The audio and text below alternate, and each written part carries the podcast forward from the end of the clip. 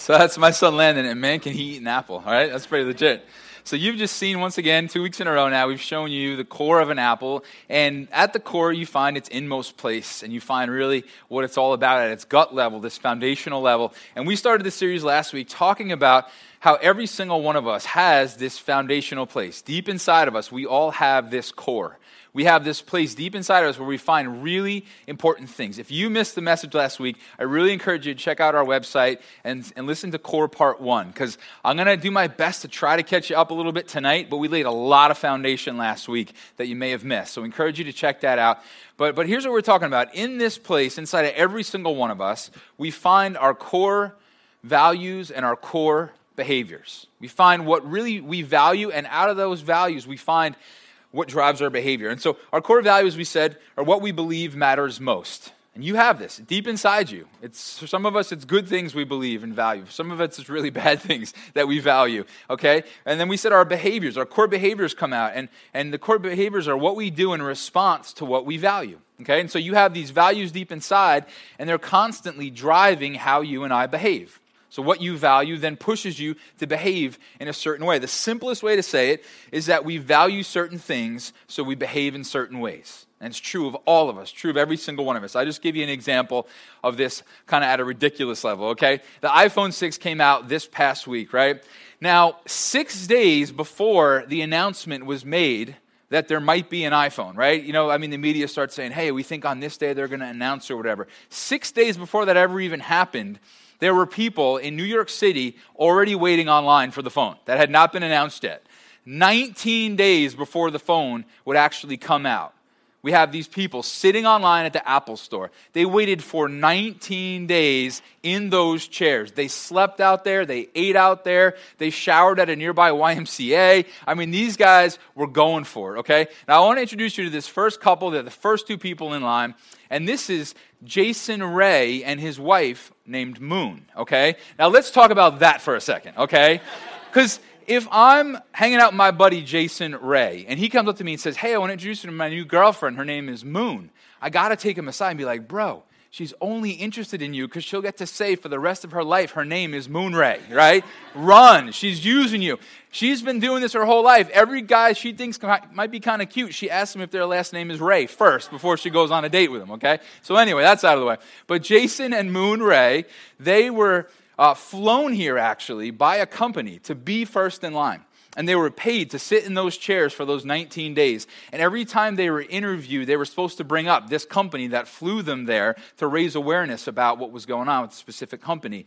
And uh, they were paid. They were told that when they get in the store, they can pick out whatever iPhone they want, and the company will buy it for them. They've been given food by this company. If you look behind the chairs here, we have a shot of all their gear suitcases, air mattresses, sleeping bags. Who's crazy enough to sleep in Manhattan night after night for 19 nights, right? That's insane insanity. But here they are, and here's what they did. And at the end of it all, they got to go in and they got to get their, uh, you know, finally get their phones and come out. And it's just interesting to me that here are some people that value some certain things. They value money, clearly, right? Uh, I think they value attention. I think they kind of like being, you know, interviewed and put all over the news and everything. And they obviously uh, uh value an iPhone. And, and in that case, this is this extreme, over the top case, their values drove their behavior. And it's kind of at a crazy level. And we said last week the same is true for every single one of us. Our values, what we find deep in our core, what we're about, then drives our behavior. And so if you love music, if you value it deep inside you, man, then you, you listen to it all the time, or you practice it all the time, or you talk about it all the time. If you love sports, the same is true of you. It drives your behavior. You play it, you watch it, you spend money going to games, and, and it's just true. No matter what you value, then your behavior follows. And our church works the same way. You see, we have values deep inside of us as a church. And our values drive our behavior. And so, what we've been saying is, man, we got to be really careful what we value, right? We have to be very intentional about what we value. Because if my behavior is linked to what I value, then, man, I better be valuing the right things. And what we said last week is this, and, and I hope this is really clear. I'm going to do my best to make this super clear for you. But here's the way this works right values lead to right behaviors, which, like we said last week, lead to right roads. Right values lead to right behaviors, which lead to the right roads, the roads we want to be on. Well, well, why do we want to be on right roads? Because there are certain roads in our lives that are blessable by God. Like there are certain roads that you and I walk, and God is looking at us on that road going, I am blessing what you're on here. It doesn't mean everything's going to go perfect. There's not going to be some hardship, but watch me bless you as you walk down this road. Now, let me be super clear. I'm not saying our behavior saves us. Okay, Jesus on the cross, what we sang about tonight, his death, his resurrection is what saves us. Your behavior and my behavior does not drive God's love for us doesn't drive whether he's going to pour out his mercy and grace on our lives. In fact, you've experienced this if you're a follower of Jesus. He even takes the times we screw up really bad and we behave in a terrible way, and even though there may be some consequences and some things we got to work through, he ultimately uses even that junk for our good, doesn't he? But I don't know about you, I want to be on this blessable road. Jesus himself said this. He said, Blessed are those who hear God's word and obey it. Blessed. So I want you to be on a blessable road, and I want our church to be on a blessable road. We said last week that these core values and behaviors that keep us on this road, they kind of act like a guardrail.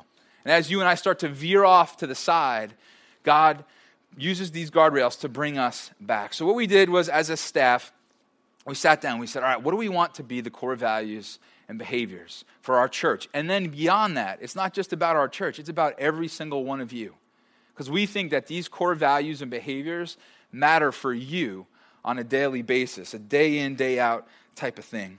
And so last week we talked about our first and most important core value, and that's Christ centeredness. And again, I'm not going to get all into that again. Uh, we, we really drove that home last week, so we'd love for you to check out the podcast if you missed it. But tonight I want to share with you our second core value and behavior and why it's so important. And so our second core value is this we value the Holy Spirit's leading and power. We value the Holy Spirit's leading and power. And so, how do we behave because of that? We behave like this we, we make plenty of room to seek the Holy Spirit and wait on Him. Now, when I say that, some of you guys go, oh, okay, so you're one of those churches, right? You're one of those Holy Spirit churches. Gotcha, right? Now, here's the thing it's really sad that the Holy Spirit has that reputation. It's really sad that that's what people think of when they think of the Holy Spirit. When I think of the Holy Spirit, I just think about being uncomfortable. I just think about things that weird me out right? It's so sad. That's what we think of when we think of the word Spirit or the, or the words Holy Spirit. Because the truth is, the Holy Spirit is God. The Holy Spirit is incredible. And, and here, please hear this. The Holy Spirit produces things and does things that you and I could never, ever produce or do.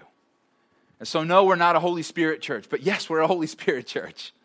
We believe in the Holy Spirit. And man, we miss out on so much when we decide to unplug from the Holy Spirit and the Spirit's leading and when we stop relying on the Holy Spirit. What does the Holy Spirit do? I'll just name a few things the Holy Spirit does that you and I can't do. Holy Spirit creates peace in our lives. You ever tried to create peace? I don't know about you. Usually just makes things worse. Usually gives me less peace. When I'm trying to control a situation and make peace, usually does the exact opposite. How about self control? All right, I'm going to nail this this time. I got this. No, I'm back right where I was before when I rely on my own power. You know what else the Holy Spirit does? He leads us into truth. He helps people see their need for a Savior. He helps us see the path that God might have for us. He brings wisdom, He brings knowledge, He does miracles, He heals people, He frees people from chains they can't get out of themselves. Those are all things I want. And so, man, yeah, we, we need to value the Holy Spirit's leading and power. Let me tell you why this is so important for us as a church, and then why it's so important for you and I as individuals. And if you're not a follower of Jesus, I want to talk with you in this as well. As a church, if we stop valuing the leading and the power of the Holy Spirit, then we're going to rely on ourselves, and everything about the church will fall apart. Everything that God is doing, everything He's using, anything you like about this church anything you feel is helping you grow closer to Jesus will just simply, simply stop. It just won't work because we'll be relying on ourselves and my messages can save no one. Some of you are like, oh, I have heard you, Doug. I know, right? But no, I know my messages can't save anybody. Our band is great. They're phenomenal. I'll listen to them all day. But apart from the Holy Spirit using them, nothing's going to happen in your heart or mind. That's true of our, our entire church and all of our different ministries. See, we so desperately need the Holy Spirit's leading and power. Let me kind of give you some examples of, of uh, just some different things that I've seen and heard that, that just helped this ring so true. There was a missionary from another country who was visiting America.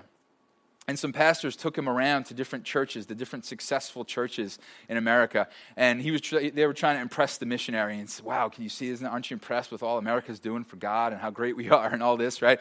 And so at the end of the tour, the, uh, the pastor said to the missionary, You know, what'd you think? I mean, what'd you think of these huge, amazing churches? And the missionary said something I'll never forget. He said, It's amazing what Americans can do without God. What he was saying was, You guys can build some great big buildings. And you guys can have some real awesome bands and some really cool speakers, but I don't see much of the Holy Spirit. I don't see much of God doing anything at all. I'll tell you what, I learned this the hard way. Going to ask my buddy Joey, who's our youth pastor now. He was one of the original six kids uh, that was here when I came 13 years ago to be the youth pastor at the Green Room. And he, he remembers all this. He can verify it for you later. But what happened was, I came and I expected, all right, week one, we have six kids. Week two, we're going to have 50. Week three will be 100. You just watch because I'm the man. I got this. And I had all my fun games and I had my loud music. And that's all it took, man. We were going to change the world with loud music and terrible games. And that was going to be that, right? And so that was my strategy. And so Joey remembers this. He was like seventh grader, skinniest dude I ever met in my whole life. Now he can beat me up, so I'm not going to say anything else. But, but so, so there we were with our six kids. And we tried stuff like this, man. You guys know the ginger ale banana challenge? You guys ever tried this? Come on. Some of you guys are young. Some of you guys are in college. You've done this. You will now, right? After you hear what it is. So, supposedly or apparently, the body cannot handle ginger ale being drank and bananas being eaten at the same time. You cannot keep it down. So, this is one of our games that we did at the green room. I don't know why we didn't grow. I'm still trying to figure that out, right? Kids throwing up everywhere. Come on, grow. What's wrong? Invite your friends. What's wrong, right?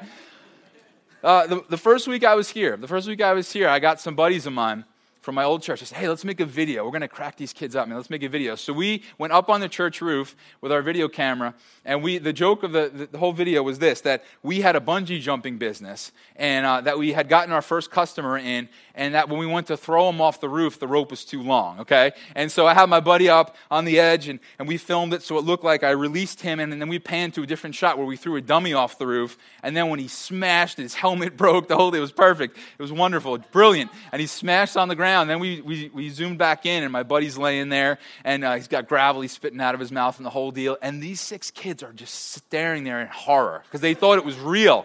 They thought we threw a real guy off the roof. And if I hadn't been married to the pastor's daughter, he would have thrown me off a roof, right? He, he could not believe what we were trying to pull off.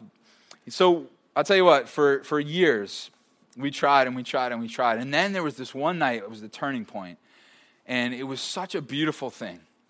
It was when we decided that we weren't going to be a youth group about stupid games, but we were going to be a youth group that really went after God, that really expected the Holy Spirit could show up and do things in our lives that were real. And you know what, guys? If I'm being completely real with you, I was 23. I didn't know if it was going to work. I, did, I had no clue if the Holy Spirit was going to show up. But we tried it anyway. And so, week after week, the six kids and my wife and I and couple of leaders would just cry out to God. Just say, Holy Spirit, would you come and do something real? And that was the turning point. Because when kids started to experience God, when the Holy Spirit started to do things in their lives that Doug's stupid games and messages didn't do, everything changed. And they began inviting their friends, and their friends would experience God. And that was such a turning point for us as a church, and really for me on a whole philosophy of ministry. Going from, man, what I thought I could pull off to realizing we desperately need the Holy Spirit. We desperately need God. And what about on an individual level? Well, here's why this is so important for you on an individual level. And I just want this to be so practical for you because this matters for you in huge ways. Have you ever read the Bible and thought to yourself, why don't I see the kind of cool stuff I see in the Bible in my life? Like, why do these guys get to see miracles and healings? Why, why do they get to see all this cool stuff? I'll tell you, there's several reasons. I don't have time to get into a bunch, but I'll tell you one reason why. It's because we don't value the Holy Spirit's leading in power like they did. I believe that with all my heart. The people in Scripture, if you read these stories, these were people who valued the Holy Spirit's leading in power on levels we just don't. Six months ago here at Collision, I did a, series called Plugged In. And I want to use that term again I want to remind us of that concept. It's a different message, different spin on it, but I just want to bring back that idea. I think valuing the Holy Spirit, His power, His leading, is all about being plugged in and connected. What do I mean by that? You see, I think the, the people in Scripture, the men and women in Scripture that you see that God used in huge, huge ways, they were just connected and plugged into the Holy Spirit like you and I aren't. They were God conscious. They were constantly realigning their lives with what the Holy Spirit was doing rather than going, All right, Holy Spirit, come bless what I'm doing. They were constantly checking back in. They were constantly trying to say, Okay, God, lead me. Holy Spirit, direct me. Holy Spirit, show up, heal, save, deliver, free, rescue. They constantly had this relationship going, they constantly had this conversation alive. And I think so often, if you're anything like me, what I do, and I struggle with this, is I'll have a good time with God, but then, like we talked about six months ago in that series, I, I unplug. I stop valuing the Spirit's leading and power in my life. I, I just kind of go my own way and I do my own thing and I unplug and I, I kind of turn the God switch off for the rest of the day and I kind of just go ahead and do my own thing. Long time ago, if you've been around for a while, you may remember this. I talked about how we took my son Cade, who's just a little guy, to McDonald's and uh, we, we want him to be able to play, eat some really healthy food. And so we got him in there, and uh, we got him Happy Meal. And uh, we brought him into the play area. And as he was in there, he's got his stupid little one cent toy that he thinks is the coolest thing in the whole world. And he's playing with it. He's got it on the slides. And it falls, and it goes under all the equipment there underneath the slides and all that fun stuff. And so I was like, all right, I am going to be super dad. I'm going to get in there. And I just squeezed my body in under the slides and all the stuff. And it was just out of reach. So I pushed it just a little bit further. And I grabbed the toy and I raised it in victory. And then I realized I was stuck. And my wife, my loving wife, our, our women's ministry leader, the godly woman that she is, she just right there at McDonald's without any shame began to pray for me and pray. No, she laughed. She laughed in my face. She was like, You're stuck, right? And so she goes, Oh, Doug, give me the toy. And like an idiot, I hand her the toy and I realize I'm going to die here. She's got everything she needs, right? She just got the toy. She got my son. Go take the life insurance. She's going to get a yacht, and that's it, right? But the reason I tell you that story is because I think it represents what we do so often with God. It's like we go to God for our, our little toy. But we're okay as long as He stays in His compartment and He stays in His box and He stays in His space. Holy Spirit, I'm coming to you now. This is me time. I need you. Would you help me? Where's my handout? And we get the handout and we walk away.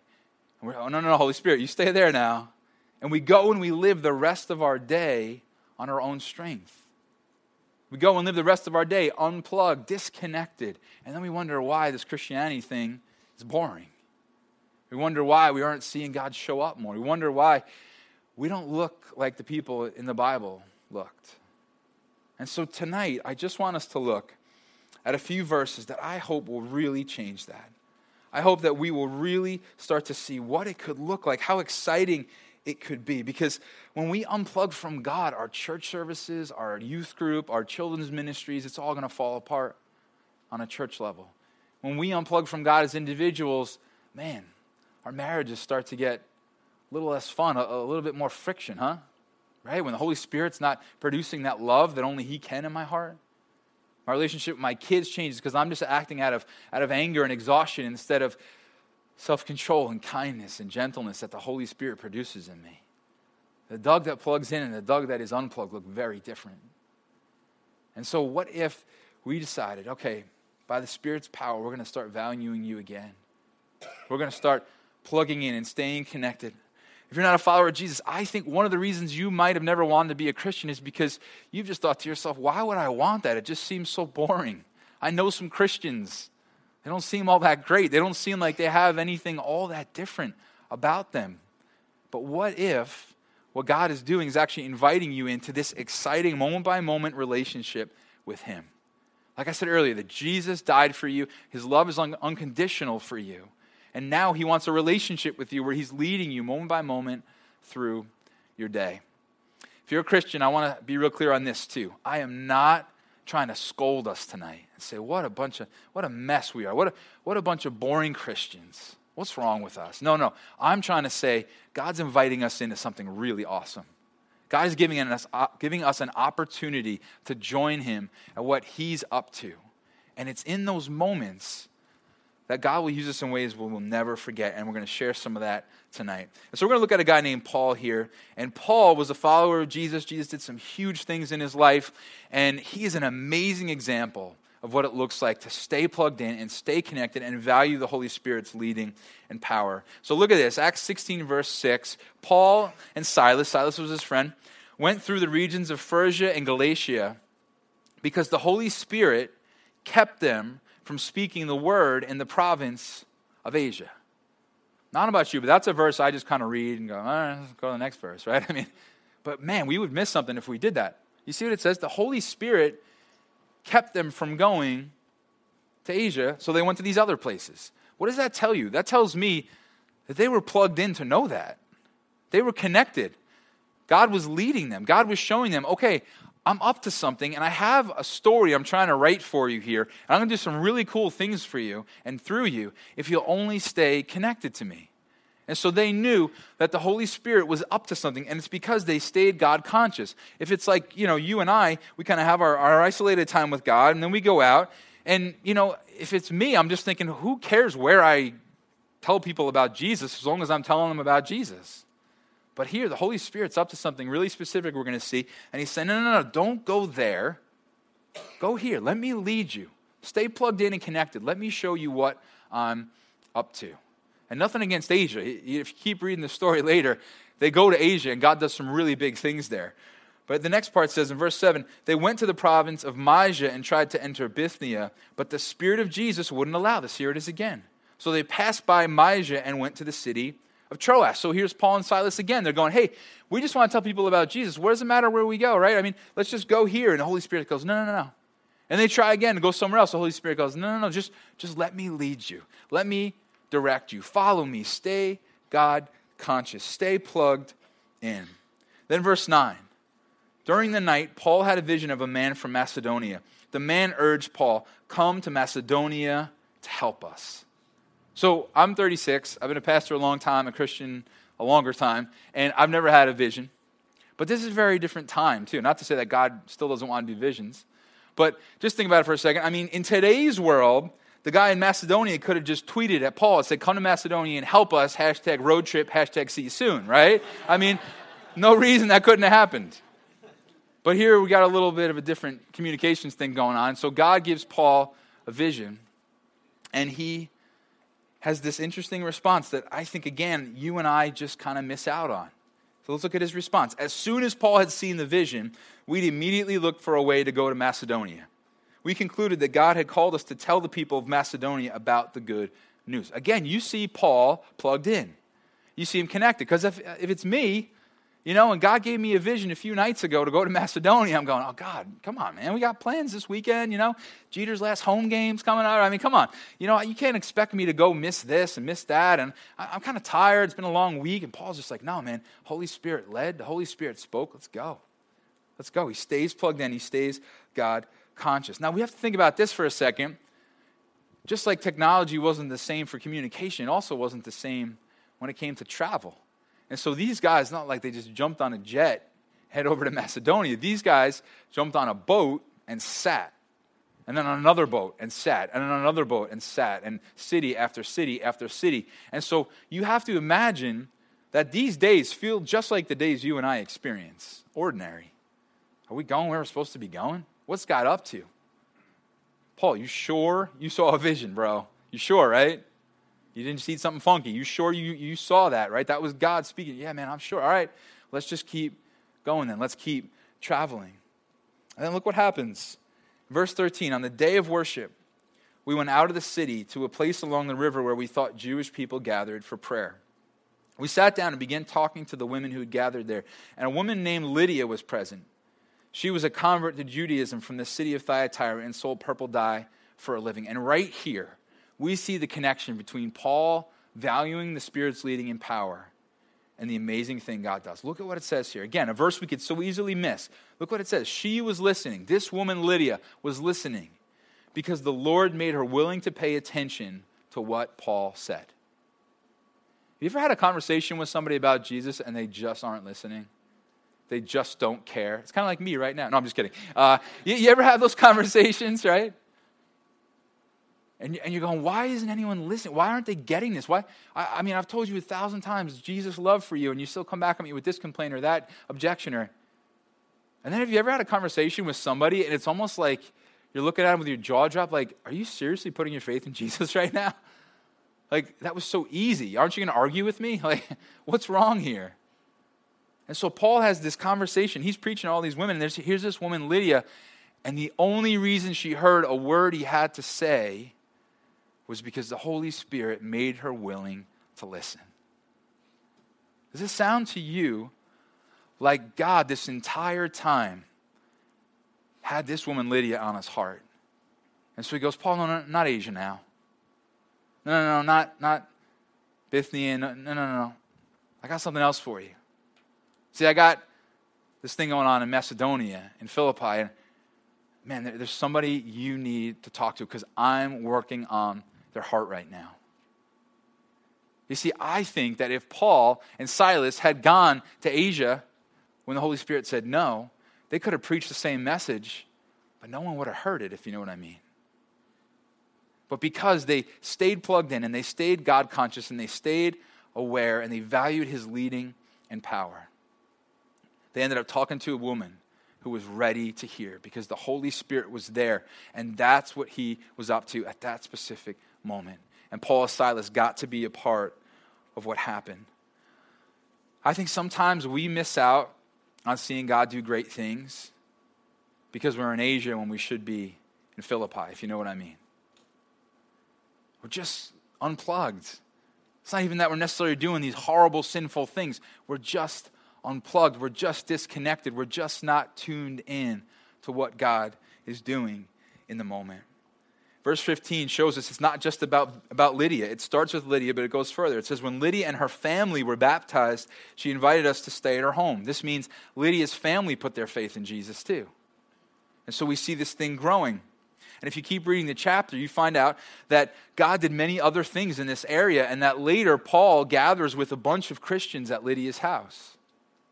And so, man, God was up to something in that specific area at that specific time, and he led Paul and Silas right there, and this woman, her family, and people in her surrounding area put their faith in Jesus because Paul and Silas refused to unplug. And you know what? Paul and Silas were pretty amazing guys, but really it's not about them. It's about the spirit that was in them, it's about the spirit that was leading and empowering them, the same spirit that's in you. You see, when you put your faith in Jesus, the Holy Spirit is placed in your life. And there's different times the Holy Spirit will work in new ways in your life and will even intensify in power in your life. But no matter where you are, if you're a follower of Jesus, the Holy Spirit's in you.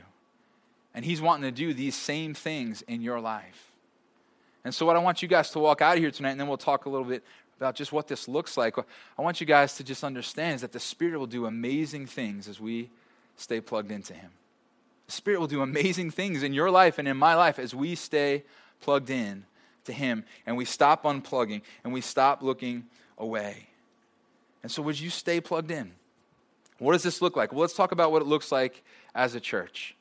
As a church, we want to make sure we value the Holy Spirit's leading empowerment. I learned my lesson 13 years ago when everything was going wrong.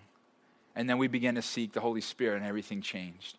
And here's what I know Guy Andrew, who led worship tonight, our youth pastor Joey, my wife Kelly, Pastor Pavone, and myself, we all are prayers. We are prayers. We are people that love to pray and seek God. I know that these guys on their own time are praying when they're you know, getting messages ready, when they're getting ready for a counseling appointment, when they're planning trips and worship sets, when we're going into practices. We're praying. We're seeking the Holy Spirit. We have to because we know that the messages and the worship sets and everything else will fall apart and be completely ineffective if we don't.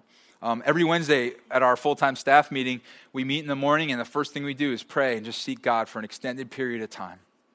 We seek the Holy Spirit. We so value His leading and power in our lives. Uh, for years, several of us have been going out on what we call a prayer drive every Friday. And we jump in my car and we drive all over Long Island and we pray that God would show up and change Long Island.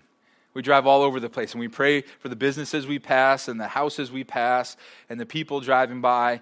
And most of the time I keep my eyes open as I drive. But, uh, but we pray as we go and we just say, God, would you do huge, amazing things on this island? And there are hundreds of thousands of people that need Jesus. And so we know it's not about living word in this church. We know it's going to be an island wide thing if God does something really powerful. And so we're praying for that. Um, pockets of our staff get together to pray just at random times sometimes throughout the week and just seek the Holy Spirit. We pray before every single service, green room here. We pray uh, before our Sunday morning and night services and just pray for you guys. We get our team together, our volunteers that are there already, and we pray and we cry out to God to do great things. Here in our services, we have our prayer time. We have a time where you can stay right in your seat and you can pray. You can come up and receive prayer at the front. We've had church growth experts tell us to stop doing that. No. Right? We're going we're gonna keep doing that. We want to value the Holy Spirit's leading in power. You, what you need more than anything else is for God to show up in your life tonight. Anything else, more than a message, more than a cool song you needed, more than you know seeing somebody and getting to know somebody better, you need the Holy Spirit to move in your life. And so we're going to keep that as a part of our service. Um, our women's prayer happens every other Thursday, praying deeper, the women pray together. Community groups, we're praying together. Our homeless ministry goes out. They're praying together before that. And so we really want the Spirit's leading and power. Now, what about you as individuals? See, I think some of you guys are a little stressed about this because I know a lot of you and I know how busy you are. And I'm guessing you're going, Doug, I would love to seek the Holy Spirit. I would love to make that room, make that time, but I don't have any more time. Well, first of all, I would say I think we need to make some room for what's most important and seek the Holy Spirit. But along with that, hear me on this. This is super important. I think that we need to begin, like I've been saying this whole time, to more and more learn how to stay plugged in throughout our day. So you're still going about your same day with your same busyness, but you're God conscious through it. You're led by His Spirit through it. That's what I love about this story of Paul and Silas. They're not just sitting around in a room praying. No, they're on boats and they're going from city to city, and they're, but they're staying God conscious. They're staying focused. Some of you guys have heard me say this before. I had a professor at Nyack, and he used to say that he would probably pray 230 second prayers every day.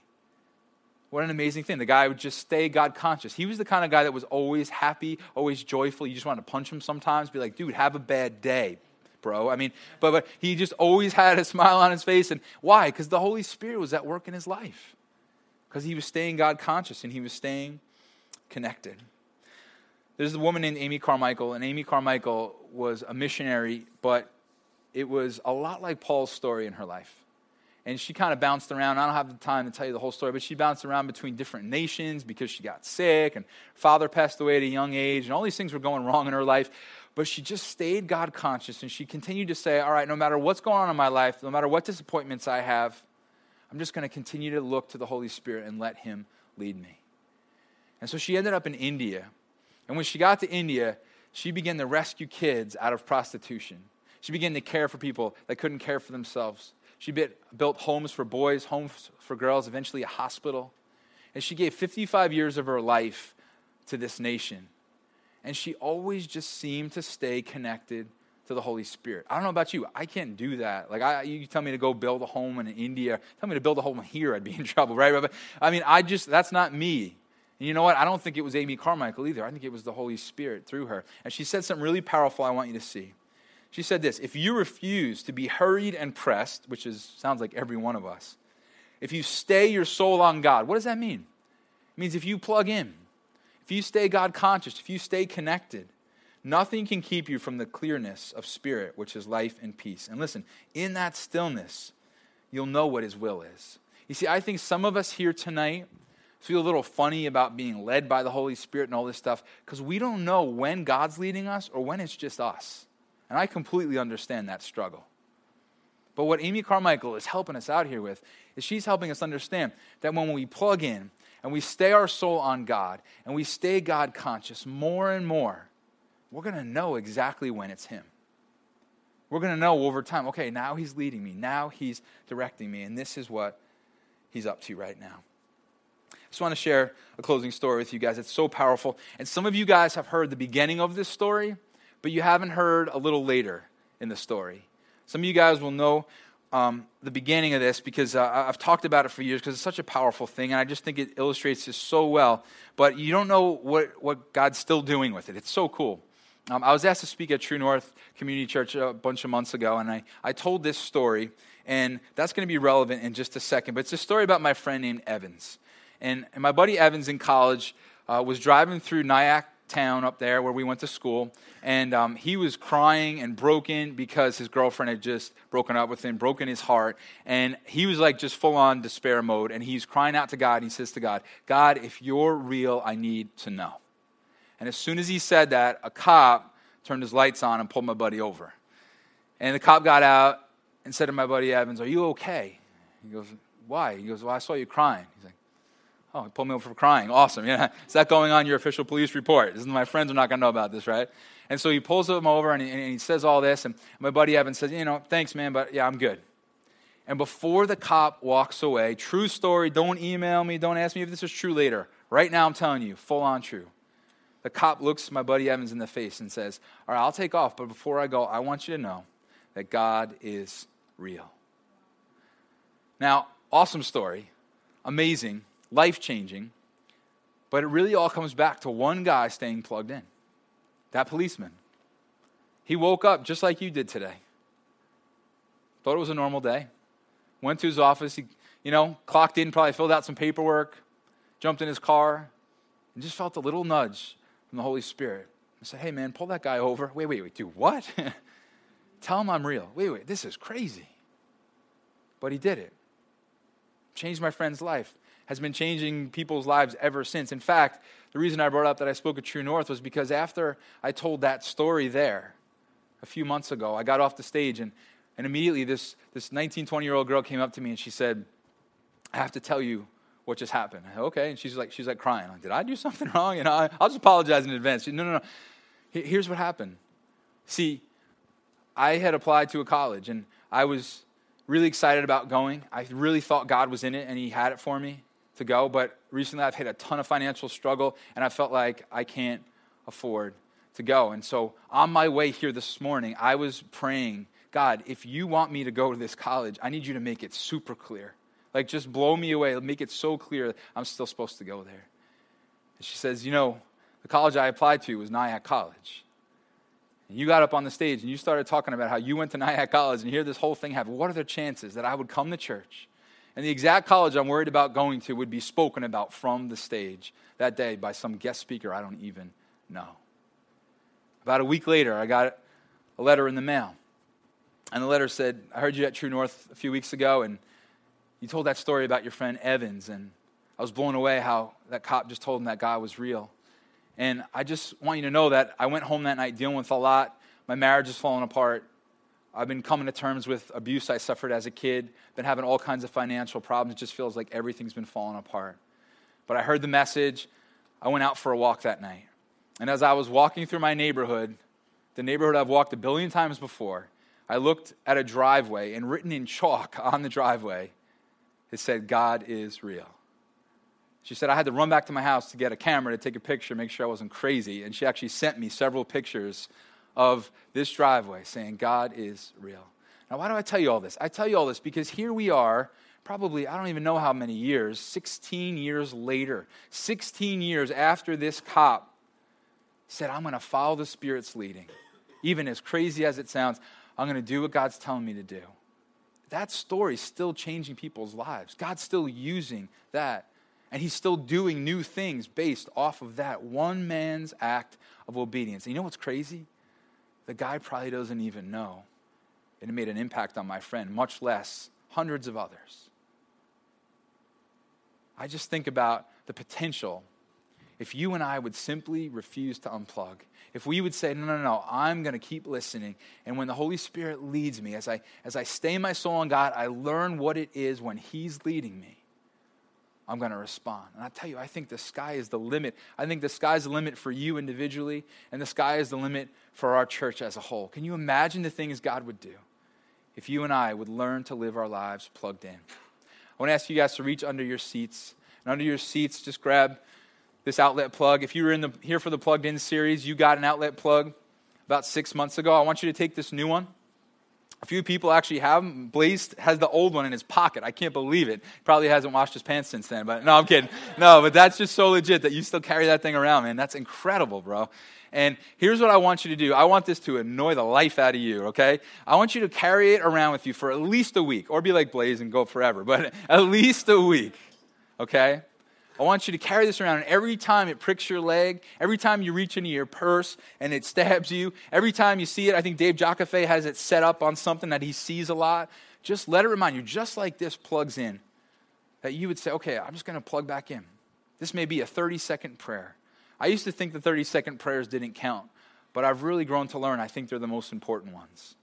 Because if you and I can begin praying, even, even just 10 30 second prayers then, then 20 if we can just increase our connection with god and stay plugged in i think we'll see such amazing things happen in our lives. Because the truth is guys the spirit will do amazing things as we stay plugged into him. Let's pray. So god we just come to you tonight really wanting for you to show up in our lives holy spirit really wanting to be used by you holy spirit wanting you know, that, that boring Christian thing to just be shaken right off us and, and the excitement and the life that comes when we live a life plugged in and connected to you. God, we thank you for the Holy Spirit. And we thank you, Holy Spirit, that you are here and you are God and you are at work in our lives. We thank you that you're a life changing God. We thank you, you show up. We thank you that you direct us, that you convict us, that you um, produce things like love and peace and self control, which we just can't, that you save, that you heal, that you do miracles, that you speak words of knowledge and wisdom, and that you are an amazing, amazing God. And so, Holy Spirit, we just come together and we together repent for ignoring you, for unplugging from you, from trying to do it ourselves. And I just pray tonight, God, that we would just turn a new corner and we'd begin to live our lives connected God conscious, plugged in, valuing the leading and power of the Holy Spirit. If you're a Christian, would you, would you plug in right now? Would you connect? Would you even expect that the Holy Spirit would do some things in you tonight? Why else are we here? Not here to hear me. Not here to see a great band. You're here to connect with God. Would you expect that even as we sing these closing songs, that the Holy Spirit would do something new and fresh in your life through the prayer time? That God would do something amazing. If you're not a follower of Jesus, I just want to encourage you to put your trust in Him tonight. See, this is what we get invited into this amazing love relationship with, with Jesus. And, and the Holy Spirit wants to work in our lives. And I understand all of the negative connotations the idea the Holy Spirit brings, you know, the ridiculous things you've seen on YouTube and in movies and all the crazy stuff. But man, it doesn't have to be like that. I, I honestly don't think it should be like that. I see the Holy Spirit lovingly pursuing you tonight and wanting to come into your life and mine and do some amazing new things. And so, if you want to put your faith in Jesus, I'd encourage you to pray something like this, just silently Jesus, thank you for your unconditional love. Thank you, it's not based on my behavior. Thank you that Jesus took my place on the cross and he rose again. And now, would you teach me, Holy Spirit, to plug in? Would you teach me what it looks like to have a moment by moment, vibrant, life giving relationship with you? In your name I pray. Amen.